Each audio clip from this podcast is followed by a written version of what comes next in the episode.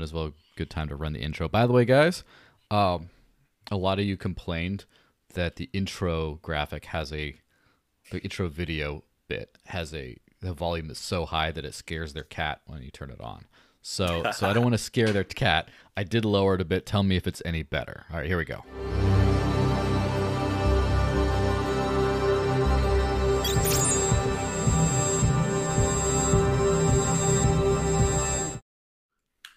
Yeah, I don't get any sound on the intro as well, but the viewers do. But hey, everyone, how's it going? Happy Friday. How was the sound on that intro thing? Hopefully not too loud, but let me know in the comments, live chat, wherever you are on this stuff. But yay. So I got, yeah, he'll always say, yay, much better. So I got the wonderful pleasure of having the one and only Carlos Cano with us today. How's it going, man? What's up? Am I already like a placeholder guest? Your placeholder guest? You mean like a recurring theme? Yeah. That's what I meant, yeah. Yeah, well, I mean, it's considered an honor, I guess, because, you know, of all the dozens of people I've had on this thing, there's like a short list of people that I like ask again. And at some point, I got too busy with just asking the same few people. And so I sometimes space out. Like I literally, when I'm thinking about who am I going to invite on again, I look at my podcast page, see when the last time I'm like, I try to space them like 2 months apart. Because if it's just like, there's only four of these shows in a month. So if it's just like every other, every four shows is like a lot, but like that's, I will do like once every four, but then, you know, once every like eight is like 7 or 8. It's like, yeah, that feels good. It feels like I'm not just like running out of people to talk to, you know. I've actually started to appreciate doing the same people over and over. Mm-hmm. It just gets more fun, and you just like it's less awkward in general. People get used to your ways. Yeah, for these kinds of shows, I think that familiarity with guests is good. With these, just sort of like, you know, let's just chat about the news, all that kind of stuff. I think that helps to have a little bit of familiarity. These shows, I have done a few. Not going to name names because I like all my guests, even the ones who are awkward. But there were a couple that were a little awkward because it wasn't just, so tell me about yourself and your business. It's like, so what do you think of this thing in the market going on today? And then like, and then it's just like, oh, okay. Oh, well, we'll get through this. It's only an hour.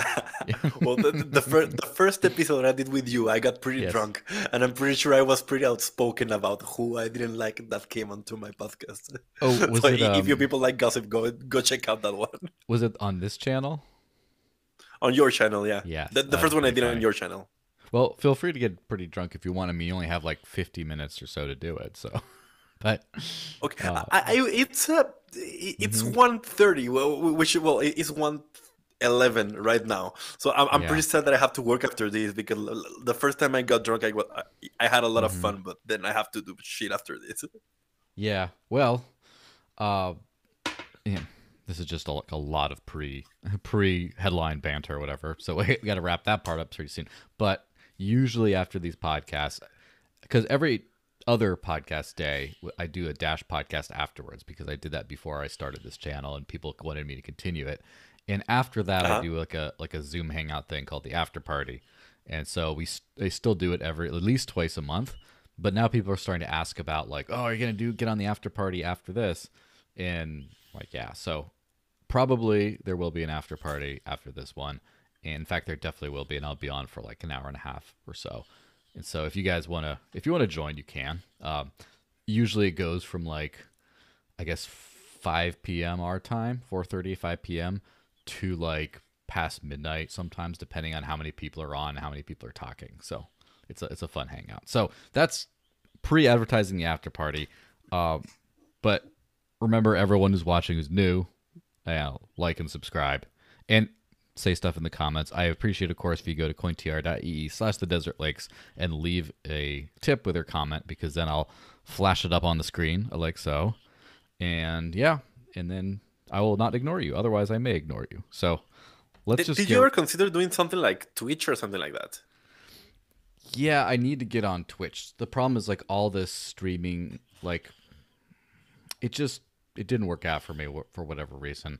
All the streaming stuff I've been doing just, feeds into my YouTube and Odyssey channel. And of course I do it on like Facebook and Twitter. You might be watching this on Twitter, by the way.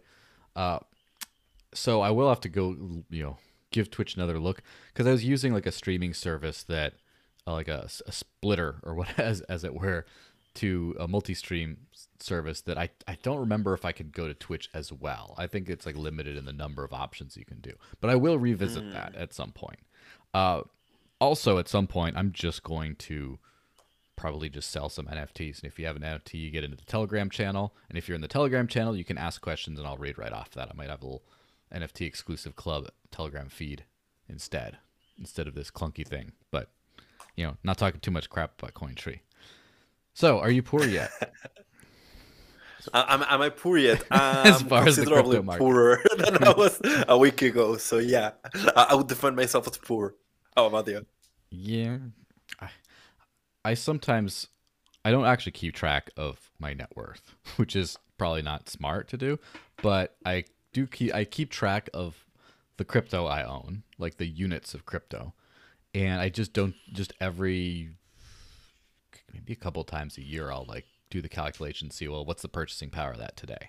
But I kind of have a good grasp of like what I have in crypto terms, but like what that's worth, I don't know, like what that's worth in today's things. It's kind of weird to like have it kind of backwards, whereas people say, I got like 400 grand in crypto. Oh, I only got 300 grand now. It's like when the market dips, I don't actually lose money because I just lose the purchasing power of the money I have. And so it's maybe one reason I'm not as like crazy about the dips, but yeah, this has been more... Yeah, I'm also considerably less exposed to crypto than what people would assume I am. Yeah. And I recognize live better since I'm not 90% in crypto.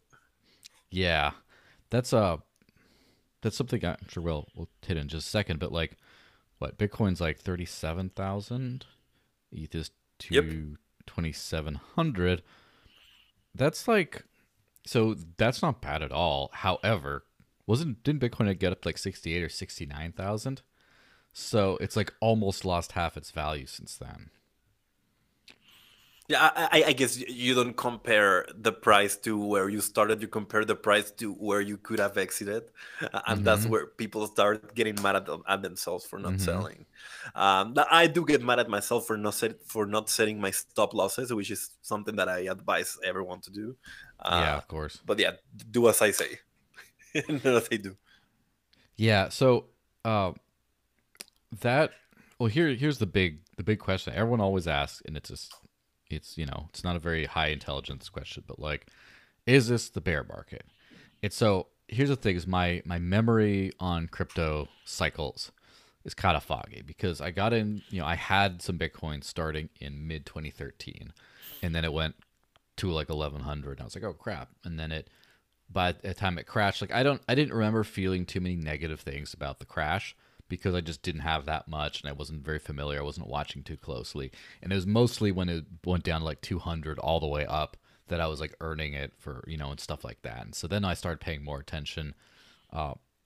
And I don't remember too much of the details of the pre-bull market peak crash of 2017 when everything went to like a pretty big crash, I guess. And then a couple months later, it just went parabolic to like end out the cycle. So I don't remember if this is similar to that. Of course, history rhymes; it doesn't repeat. So I don't know. Do you think this is the end? Do you think the bull market is over and now it's in full on bear season? So I am a collaborator to a DeFi protocol called Fringe Finance, previously Bonded Finance, and I took. The founder of this protocol is a very big VC guy, and he runs a couple of funds and so on. So I asked him his opinion just on this a couple of weeks ago. Well, remember people were calling bear market last month, and now they're calling it even louder. So yeah, what he said last month is that 1 month prior to that, so 2 months ago, crypto reached a new cap milestone of $3 trillion. And that was only 2 months ago. So it's bizarre to presume that we're in a bear market just because one asset is crashing when everything else is doing relatively well. If anything, I think it's a matter of perception where we should stop looking at Bitcoin's price even less as a marker of the whole industry these days. And perhaps that's a smart thing to do. And in the meantime, like, the world economy, it's at a point where things are a bit tumbly right now, right? Yeah, that's the thing that I think is very, it's very, like, I'm kind of trying to balance different realities, because the world is, it's quite simple in some ways, but quite complex in others. And the simple thing is the fundamentals, which is fiat currency is horribly outdated, and people, if people have an option to do with something that they can do what they want with, and it's not constantly inflated, et cetera, they will. If they have the choice, and they do have the choice now, they will. It's so fiat's going to go away. And also, which, man, all that inflation over the last couple of years is insane. So on the one hand, you know, crypto. And on the other hand, I understand that there's market cycles. And it goes up and it goes down, and it goes up and it goes down. And some of these are pretty predictable. And so I'm trying to kind of balance those types of things. I've heard some people who pay attention to the market side of things a lot closer to, than I do, predict that, you know, oh, as we're going to see like a February, March kind of, that's when, you know, that's when the cycle is going to top off. And I mean, that sounds good to me, right? I'd like it for that to be there, because I still want it to go higher, and I want to buy a couch or something like that while it's up there, you know? But, yeah, you know, I don't know exactly. I guess I'm prepared either way. One question on that part. What do you think of the advent of interest-bearing stable coins for this next bear market? Because it wasn't like there was always Tether, but there was a bunch of weird, shady stable coins in the past, like Tether. And now there's so many different stable coins. And there's a lot of, because of DeFi, there's a lot of places you can make a lot, like say 20% APY on a stable coin. And do you think that's going to change the way the markets work in the, or the crypto trader life? Instead of just selling at the top, they just move in to interest-bearing stable coins, and then, you know, can kind of keep going from there? So I actually wanted to talk to you about this, because you're the digital cash guy. Well, or basically the only person that I know that thinks about crypto very much in cash terms. So the Terra ecosystem is looking pretty cool these days. There's a lot of interesting stuff going in there, and a lot of decentralized stablecoin issuance going in there. And like you said, a lot of those bear very good interest rates these days. I think that's honestly going to be what is going to prevent crypto going into a big bear market ever again. And I mean crypto as a whole, not crypto as in Bitcoin. Because you sort of need people to start building systems where crypto actually acts as cash. And I think the Terra ecosystem is the first time we ever get a chance for that to happen. I mean, in the terms that we're used to. I know you're big on Dash, and Dash sort of has other implications, such as like pay points and payment points and things like that. Whereas Terra, I feel, is better suited for an Amazon type of platform that runs on crypto, or actually being implemented in these kind of platforms. But I don't know, man. What do you think about Terra? So I haven't done a ton of research on Terra. I do know that people I'm close to and trust who have been in crypto since like 2010 and stuff, like 2011. You should check out my article on Terra. They're very big. Yes, I absolutely will. So basically that's the top of my, basically in 2017, right? Dash went up to briefly it hit $1,600 per coin, which is absolutely massive. And that was most of what I had at that time was Dash. And just thinking about like where we are now, which is like less than 10% of that, it would have been nice to like have retained some of that value. And of course, like, is it going back up there and past it? Possibly, but like over a long enough time frame that it's just like, you know, it would have been like, it's not like, oh, you don't believe in it, but it helps to, when something spikes, to move it into something that hasn't spiked and then be able to move it back. Not saying the dollar's ever going to spike, but so basically I'm probably going to move some of my stuff into, you know, I'm just thinking, they're just thinking out loud, right? You know, not financial advice. I'm just thinking out loud about what I might do. Half of my crypto, something like that, or 2/3 or a half, I might just put into some kind of interest-bearing stable coin. And the top of my list from what I've seen so far seems to be Terra, seems to be UST. Now, I haven't done my research to finish making that decision. I'm probably not going to do anything until March, but that's just kind of what I'm thinking, because like, I think it's highly risky. This is crazy to say this almost, but it's true. I think it's highly risky to have like more than half of your money in fiat, including stable coins. Like even kind of during a bear market less, but like I've seen, like, I mean, I need to get a haircut. I was going to get one today, but I didn't. But my haircut in the beginning of 2020 was $16. Midway through 2020 went up to $18. Now it's $20. I see prices increasing in front of my eyes. I see the money supply, like I see inflation's going crazy. So basically, what is it, like 7% for the US dollar or something? It's something pretty high. So if you have like a stable coin and you make 7% APY, you're just locking in your value. You're just not losing money, which is insane. And so you have to, if you make like 20% or something, then it's like, okay, well, you make like 13%, you know? So I kind of view holding fiat as like holding, it's kind of like holding, you know, bolivares, right? You hold Venezuelan currency and it just goes, just disappears before, like the value just is losing constantly. And so you have to like spend it right away. I kind of view fiat like that, like stable coins. So it has to have a high, it's only when crypto's crashing faster than that, that it makes sense. But it's like, what if crypto doesn't, like, what if crypto just doesn't crash again? What if this is the biggest crypto crash? What if the crypto, this is the bottom? What if this is the bottom of the crypto market right now forever?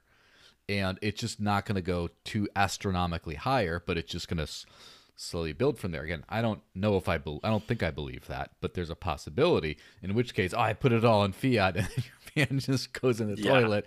And it's like, because you put it all in something you don't believe in, which is fiat. Like, so I'm probably going to do like a 50%. And then whenever I feel like everything's bottomed out and starting to go back up, I'll just like get rid of all of it and put it in something that's, you know, probably going to go up in value. And of course, doing some DeFi way where I'm earning interest on, or, you know, staking rewards or whatever it is on the better kind of token. So the one thing that's very smart, first of all, and doing it in the Terra ecosystem, I think makes sense. I'm on the same exploration thing as you, so I also do not do this. But in my opinion, based on my research, and again, not financial advice, the Terra ecosystem is where to go to do this. Now, they are climbing fast. They are doing things in a much better way than DAI, I think. So for the first time, we have a decentralized stable coin that's issued on a somewhat capital efficient manner, which is something that doesn't get talked about. Because with DAI, what happens is that most people would not care to mint DAI, and therefore there is not enough DAI in the economy to be significant, because it just means locking away their assets, and there are better things that they can do with their assets, including other lending platforms that are non-maker. Terra is very good in that regard. What I was going to say, I read this theory about how crypto is actually acting as a way to prevent inflation from happening, because so much of the money supply and so much money from the stimulus checks and all that is just flowing straight into crypto. So people are realizing that, and this is a theory anyways, this is by an economist, and as we all know, economists don't really know that much more than us.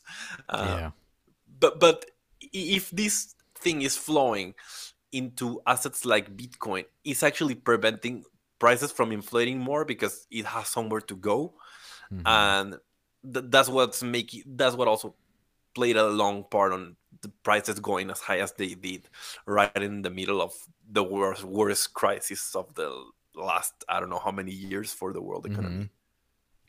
Yeah, also it's the market cycle thing, and this is like, it's funny because everything you learn about, especially something new, is a rabbit hole. And everything is connected with everything, kind of. And so every time I learned, like, crypto has taught me so much about the old world, because it's like, well, how does the old world work and stuff? So like in terms of like market cycles and investment and all that kind of stuff, I knew very little about any of that before crypto. And so now getting into crypto, it's like, oh, the fiat world does it this way. So in that whole thing, cryptos are like stocks kind of today.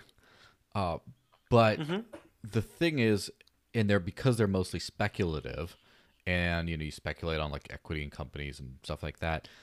The difference is cryptos are the end user product as well, kind of. It's just we don't have a lot of end users. The end users before were speculators.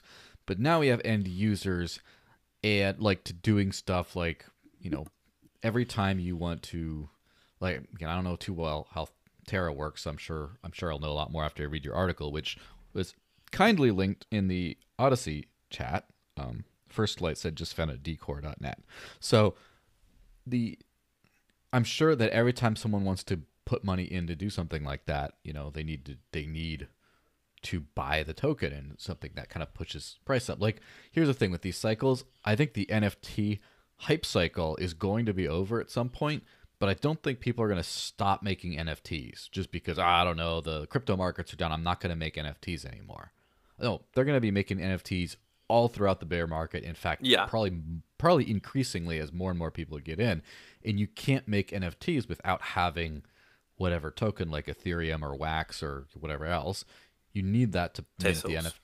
Yes, you need those tokens to mint the NFTs. So you got to buy the tokens, and if you're buying the tokens, that pushes the price up. So I think that when crypto ends up becoming like a mainstream asset, where you're just buying it all the time for non-speculative reasons, this could I wouldn't say completely change, but it will like change things. So like, I don't know. Are there cycles like this, market cycles like this, with fiat currencies, like ones that people like spend, like versus like the dollar versus like, do people buy the dip on the euro when the euro goes down against the dollar, and then they just like wait until like the dollar goes and they put it back in the dollar? Like, I'm sure that happens to a certain extent, but I don't think it happens nearly to the extent that it happens in other markets. That's a way to look at that. I mean, people do buy dips of.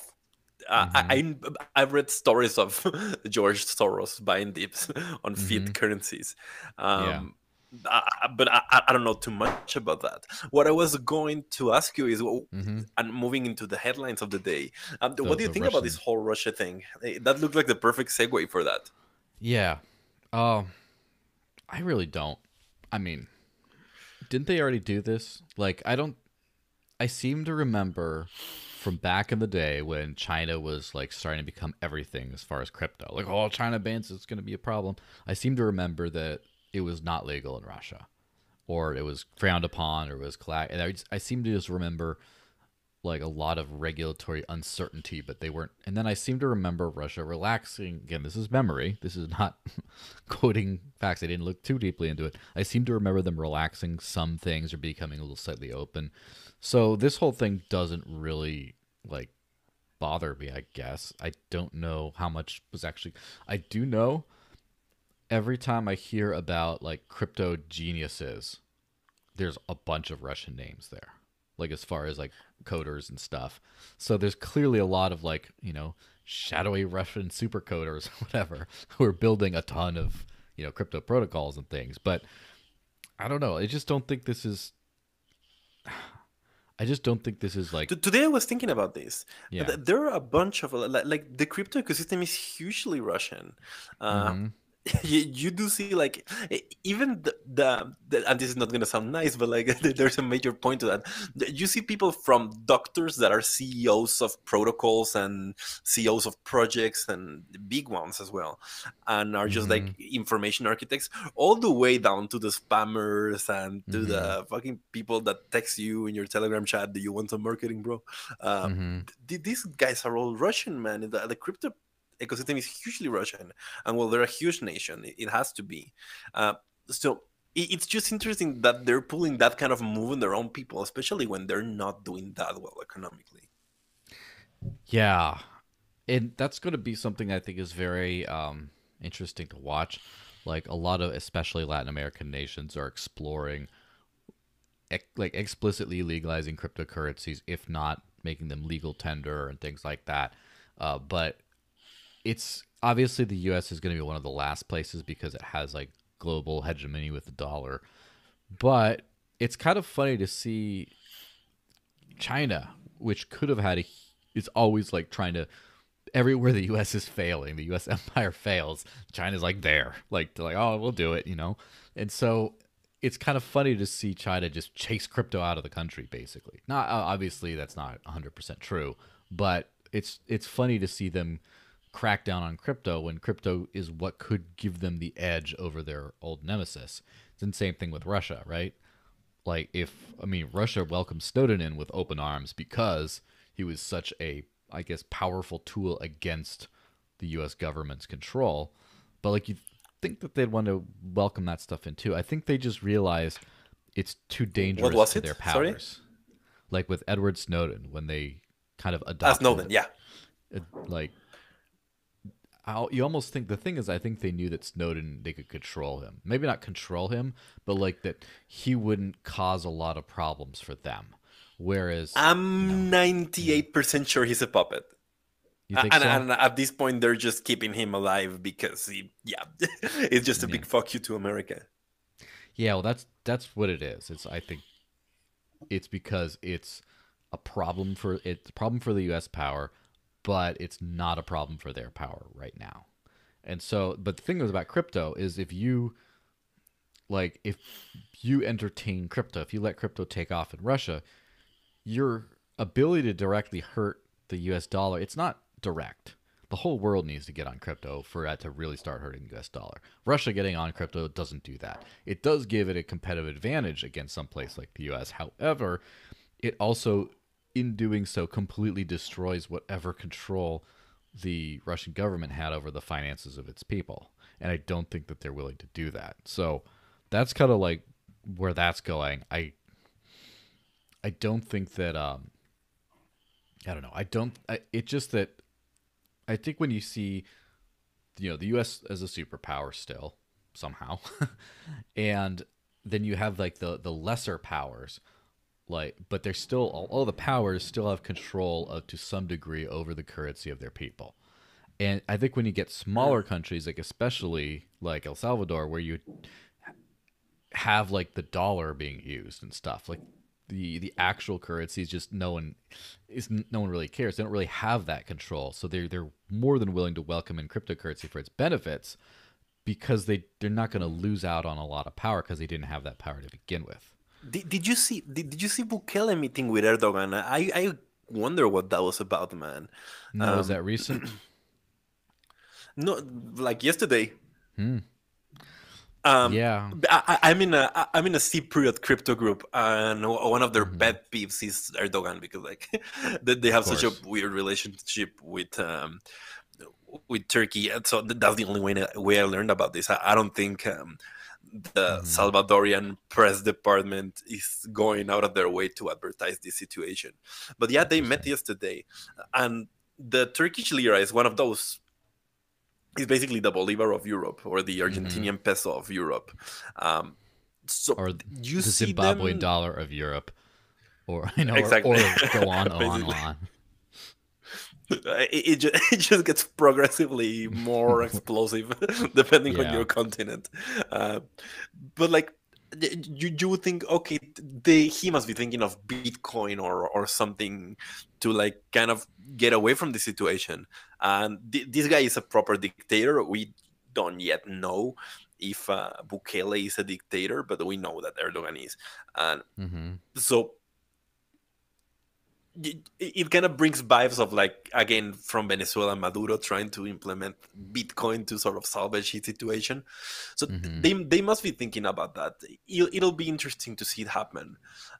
On the Russian front, though, last time I talked to you on this podcast, there was also a trend of something going on with India or with China, or there was another food that had just impacted the market. And I do believe you're right that Russia has pulled China before. I just don't remember when. But last time I talked to you, there had just been something like this. And I remember we were talking about the geostrategic position of the US among all of these. And I think this pretty much seals the deal, right? Like the US is going to have to go all into cryptocurrency and supporting this thing to further distance itself and try to ride that wave of innovation. At least that would be like the sensible move. Yeah, which it's kind of funny because that might come back to Terra. I don't know how the U.S. government's going to deal with stablecoins. I know they've spoken most harshly, I think, in the past on like tokens, like ICOs, like illegal security sales, as they call it. Yeah. And then it seems like their next biggest enemy is stablecoins, where they see it as counterfeiting, basically. Like they don't want people making fake U.S. dollars, kind of thing, which, you know, I don't think that's the big thing you should be worried about. And then after that, it seems like they're worried about DeFi. And then after that, very down on the list is like privacy coins that they used to not like. And now they just realize they can track a lot of them anyway, but also they just don't care because people are just like hiding them away or buying weird things with them. It's not like DeFi and stuff where people are making a ton of money and not giving them any of it. You know, that's what they're worried about. But so I wonder about the stablecoin market is going to be impacted by what the U.S. regulators decide to do. But I mean, in fact, I think that stablecoins are a fantastic way for the government to retain power, because you do your crypto stuff, do your DeFi stuff, just do it all with stablecoins, and then they can still print and devalue those stablecoins and make money. You know, they can destabilize the stablecoins and make their money. So like they should like stablecoins, because if people, you know, let's just say people use Bitcoin instead, they like the government can't get any of that unless they go to the people who make money off of that and just say, we want some of your capital gains. Like it's a lot more inefficient. I have very similar ideas about this. I think if I was the government and I see people doing crypto and all that, I at least would want them to keep it pegged to my own fiat currency, because it's just more dollars in the market. What do I care? It's just like solidifying the position of the dollar. No one deals with Singaporean stablecoin dollars. No one deals with Mexican pesos in stablecoin form. It's just like, yeah, man, but bring dollarize everyone, make everyone adopt the dollar in the stablecoin form. I think that's, I mean, from my very limited understanding, that sounds like a win. Yeah, the thing is, and too bad, I think this was a headline last time, but I think that what they want to do is they're planning on doing a CBDC anyway, and I think they think that stablecoins get in the way of that, because why do you want a CBDC if you literally have one that they don't control, even if they control the value? Do you remember when Tether like blocked a whole bunch of payments? Was it last week or something like that? But you know, I don't. Tether blacklisted some addresses and like froze some payments and stuff on Ethereum, I think. But you know, because Tether has the ability, it's a centralized, it's like a bank, right? It has the ability to control its, you know, fake version of fake money, right? And so that's what I think that what the central banks see in CBDCs is right now, like they can control the money, but they can't control they indirectly control where it goes, because the banks and the payment rails and all that send them around, and the central bank doesn't control that, but they can go to the banks and say, block that guy's payment, close that guy's account. It just takes more work.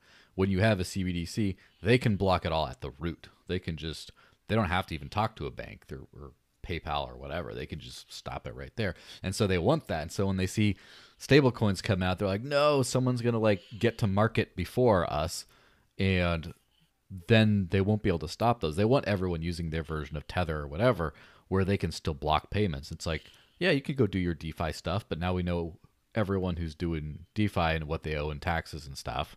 And honestly, I think that if people, you know, a lot of the banks are not going to be happy with DeFi because it, like, if you make 20% in a savings account on a stable coin, compare that with a bank account, what a bank account makes. But the central, like the federal government doesn't really care, because if you're making that, they can just tax you on that anyway. And they can just say, hey, sorry, banks, you should have bought it. You should have aped into Luna, you know, or whatever. Or, you know, aped into their CBDC.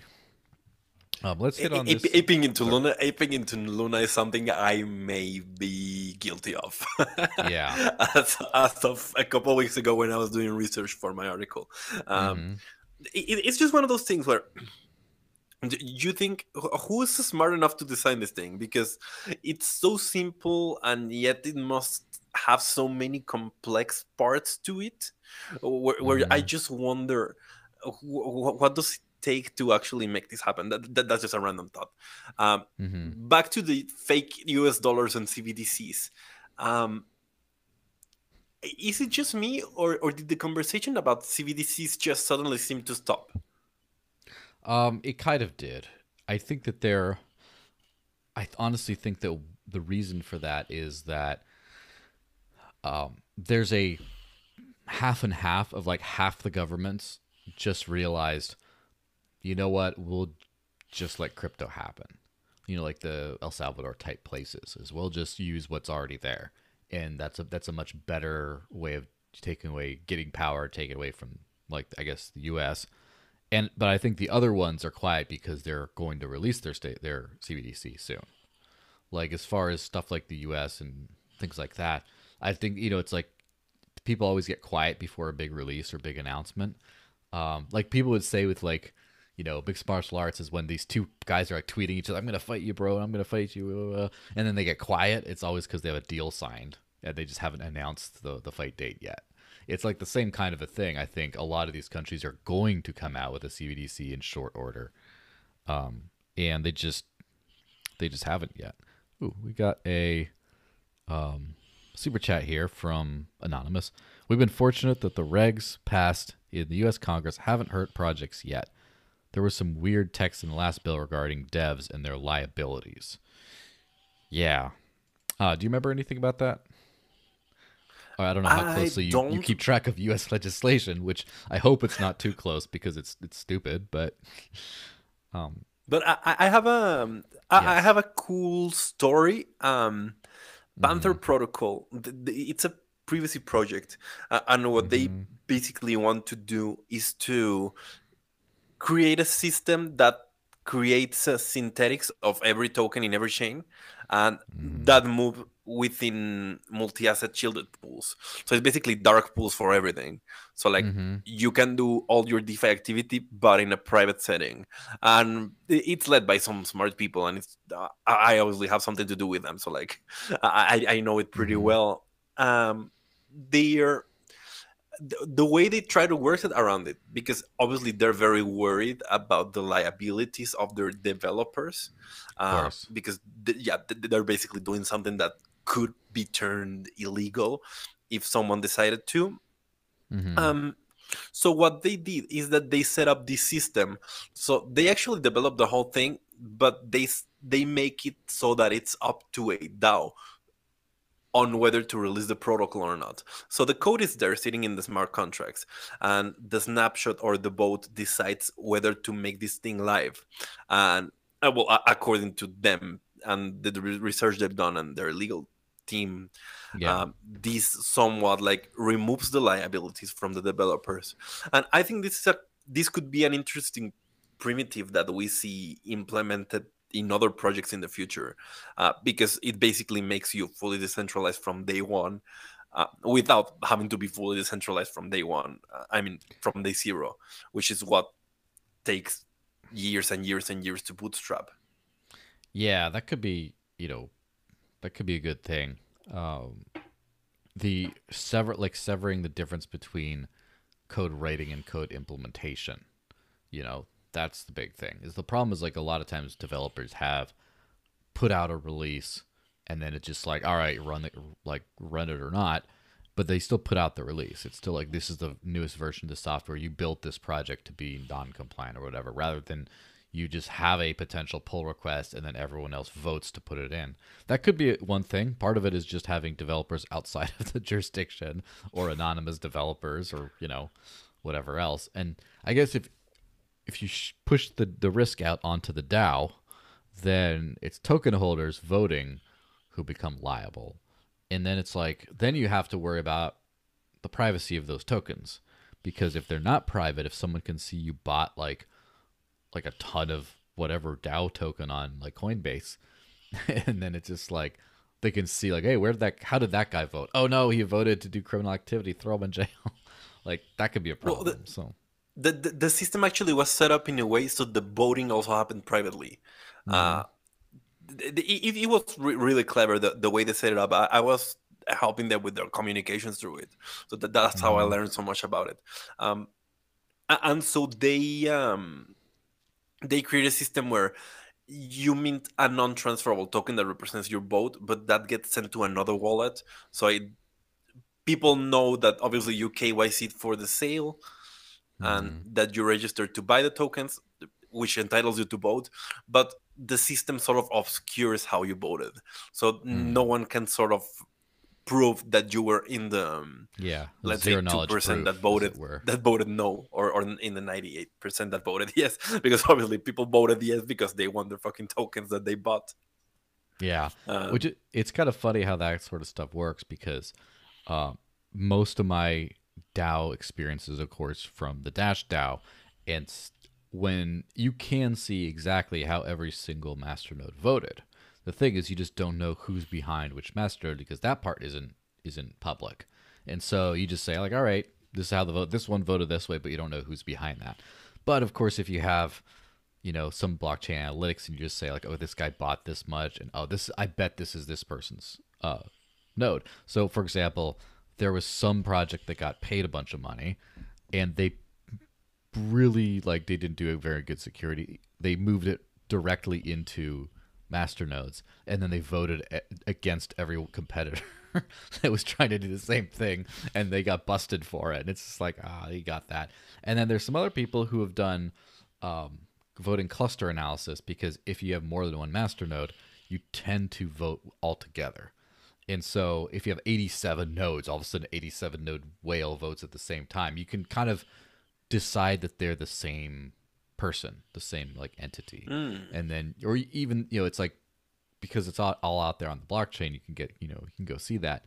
It's so then there's like, oh yeah, that guy doesn't like you. And then in some cases, someone was like tracing someone to like a hosting provider who's like, oh, only like old school people, like who were in the project in like 2014, like only they like tend to use that guy. So this must be an old school whale. Why does he hate you so much? He's voting against all your stuff. And like, it's kind of funny how that works. But like, as you were mentioning, like zero knowledge proofs, to where you can prove that a node voted without being able to prove how they voted, or correlate them with the node without leaving anything like that.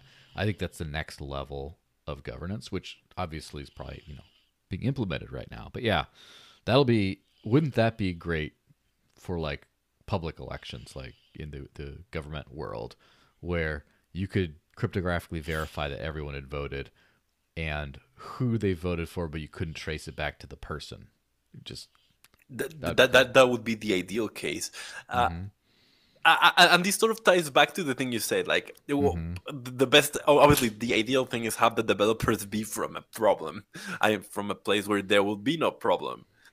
But even if you move all of them, what if they go back home, right? And what if they're Russian and the government imprisons them or whatever? And I reckon that may have a lot to do with this piece of thought against Russia, with Russia right now. Because if so many people are from there, what happens to those people?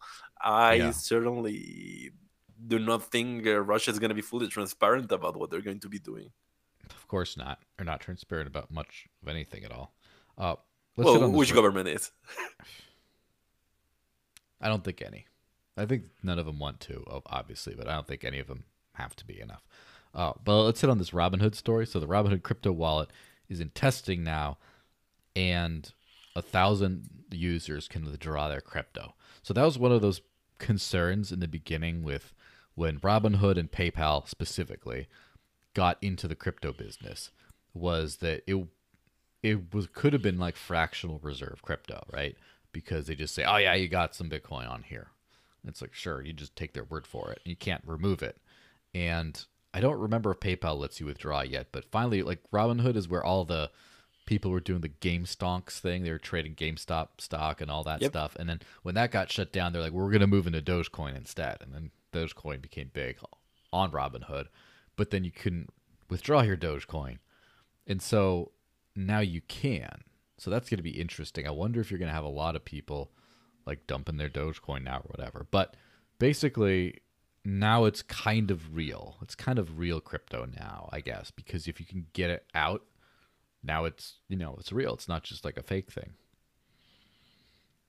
So it's no longer like a, what was it called, the Shiba wallet? This time it's Bitcoin for real. Oh yeah. I didn't know about this thing until you sent me this link. I thought it was pretty cool. Like, I certainly wasn't expecting Robinhood to go out of their way to allow people to withdraw. But yeah, props to them if they fully deploy this program. I mean, wouldn't it be cool just to be able to have your grandma buy Bitcoin on Robinhood? I guess like they must have like the simplest interface in the out there, and then just have the techie people withdraw it if they want, or people withdraw it as they learn more. I see this as very positive. I don't know why it isn't making more noise. Yeah, maybe it just broke, and also maybe a lot of people don't care that you can withdraw to begin with. You know, a lot of people are like, I don't care, and it's just only people like us maybe care. But we don't care about Robinhood to begin with. So it's like the people that care about Robinhood and care that you can withdraw are just, there's just not as many people. I think it reminds me of, what's it called? It reminds me of a chat I had with Brian Harrington not too long ago. And he's like a big Bitcoin maximalist guy who likes to promote the actual use of Bitcoin as money with like Lightning Network and stuff.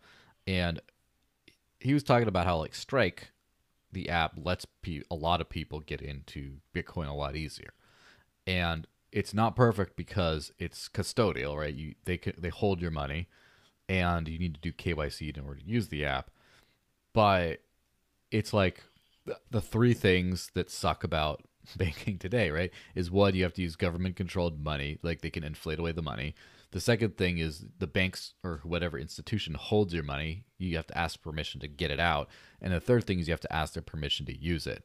And I want to solve, in my personal life, I've solved all three, but most people have solved none of them. But like if you get to hold your balance in crypto and then you still need, but someone else still holds it for you and could take it away and someone else can still, it's a marginal improvement. It is an improvement. And so something like Robinhood, sure, it's great. You can like, it is crypto now. It's confirmed. You can take it out, but you know, I'd rather people not use services like that. But it's still an improvement over not having crypto at all. I think also but putting a different spin to what you just said, the Robinhood, who's the Robinhood user, and what are they in there for? I don't know if that could be potentially bad for things in the long term. I don't know. I reckon like this puts back a question in my mind that I had a long time ago, which is like, how would the world be in which all normies know about Bitcoin or about crypto in general? How would the prices look in that case? How would things be? Because stocks are not like that. Stocks are not, even for, I wouldn't say they're mass adopted, right? Some people try and play with stocks, but certainly your average person doesn't own stocks. And if they do, they own it through like a fund or something. Yeah, of course. Yeah. So I would say that's sort of a fault in the system.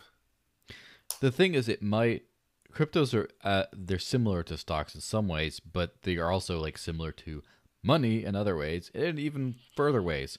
They're similar to like game tokens. Like it's kind of crazy how they're much more accessible by nature.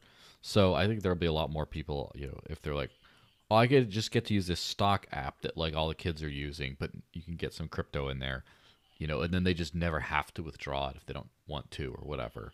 But there's some, obviously some risks with that, which rolls right into the next one.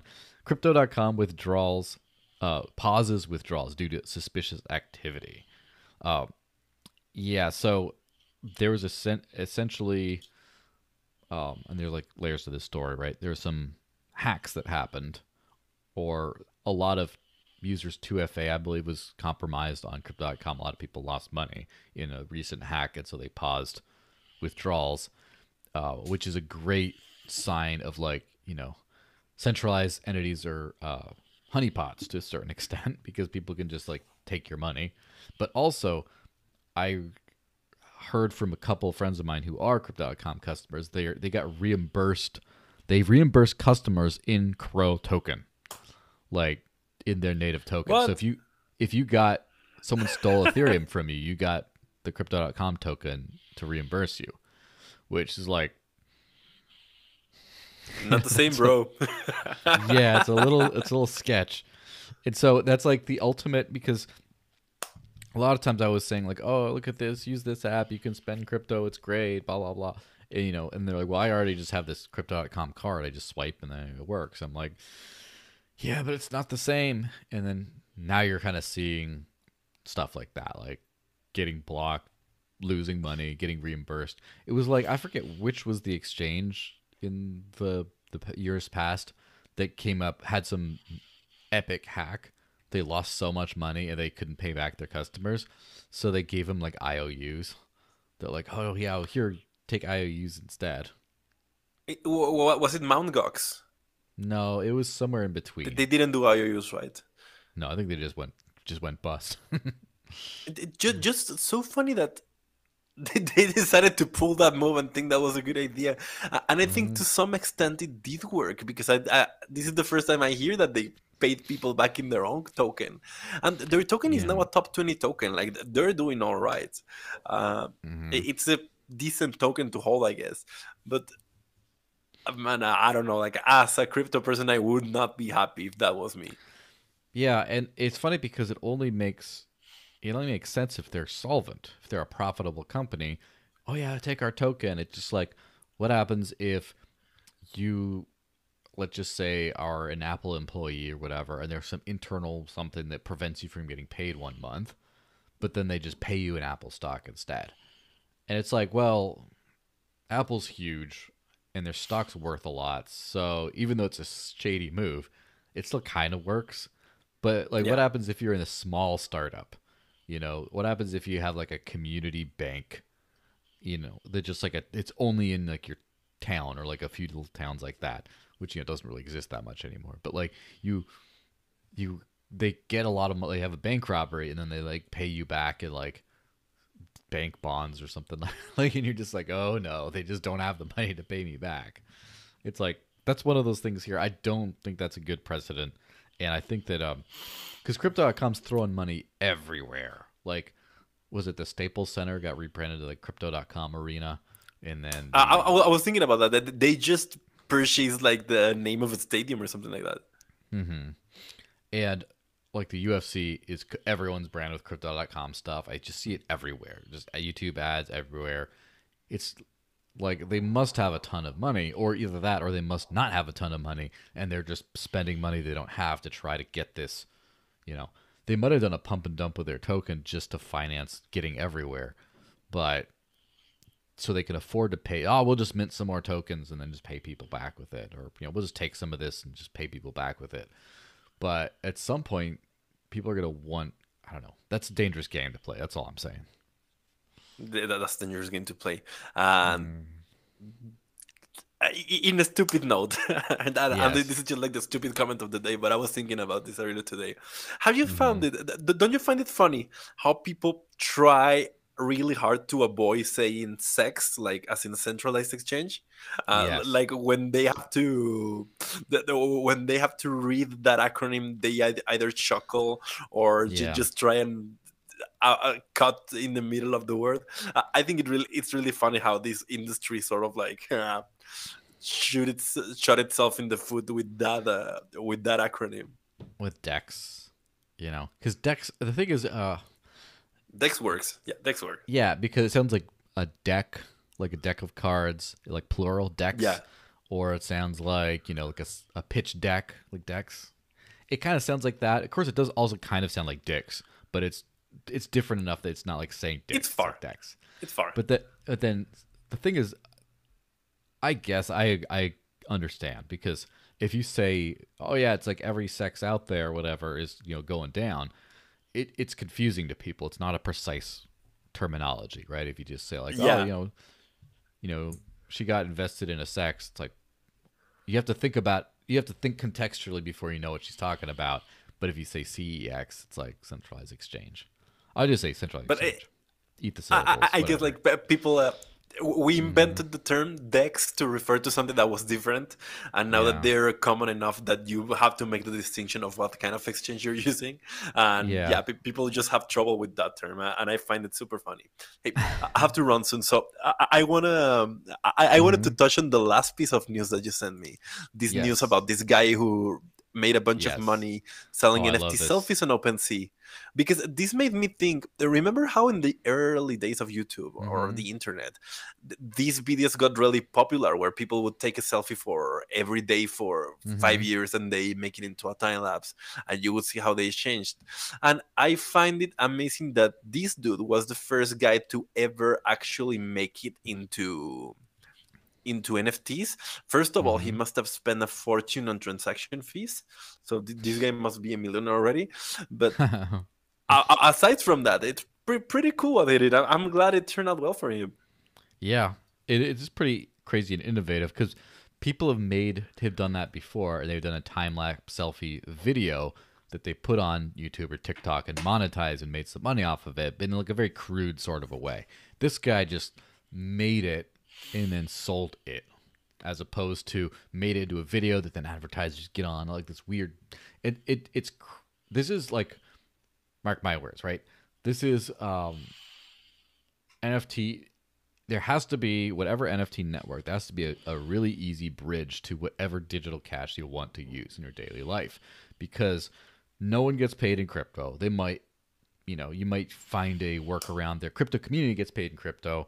You might find someone who gets their salary auto-converted or something like that, or just has a bunch of investments. But the creative world earns crypto because of NFTs. They wouldn't make money. There's no money, or they make it in crypto. It's like those choices. And so those people work well to spend their money. And so you need to get whatever NFT network out there, like whether it's Ethereum or whatever, you need to have. The good thing is something like ThorChain is Ethereum supported. So if they make a bunch of ether because they, you know, made all their stuff on NFTs, they can swap it to whatever else that's on ThorChain to just live on, to spend in a daily life. That's going to be what brings, you know, mass adoption. Just like I think the creativity of the NFT space is not going to slow down during the bear market, and there will be constant demand for buying NFT tokens like, say, Ethereum or something like that, NFT enabling ones. But then when it comes time to actually spend it and use it, where people have done everything with crypto except try to use it as money, like I do, basically. I think that's the missing link. That's just what I think. But by the way, we also wrote an article about ThorChain, greatly thanks to you, because you were the one who introduced me to it. Yeah. And man, I'm loving ThorChain. I'm loving what they do. I love the transparency. I love the humor that they use. I think they're great in every way. Yeah. Well, you have to take off soon, don't you? Yeah, I have to take off. And thank you for this, man. Always a fun time. Well, yeah. Well, let's just wrap this thing up then, guys. So, yeah, thanks for watching, everyone. Thanks for the tips. Thanks for the comments. Thanks for everything. Hope you had a good time. I'll see you guys next week. Don't forget to like, comment, share, and subscribe. Follow Carlos at CarlosCanCab on Twitter. And D-Core is the YouTube channel, right? Where you do most of your stuff. Exactly. And the website we do the podcast in there, and we are, this is a crypto research firm, so we put out pretty cool stuff. If you want to check us out, our site is d-core.net. And hope to see everyone in there. We have had also Joel on episodes in there, so go check it out. And I hope to see you soon on that podcast. Yeah, absolutely. Well, I'll see you guys later. Thanks again, Carlos. And for those who know what it is, after party time. Yay. Oh, see you guys around. See you maybe in the after party in a while. Yes, possibly. Yeah. All right. See you. All right. Thanks so much for listening. If you enjoyed the podcast, subscribe so you don't miss an episode, and donate to support the show by going to my CoinTree page. That's cointr.ee/thedesertlinks, and leave a message with your donation. Check out the show's sponsors. Live on crypto with BitRefill. Buy absolutely anything with crypto with Shop and Bit. Avoid content censorship with Odyssey. Protect your privacy online with NordVPN. Get paid to search with PreSearch. All links are in the show notes.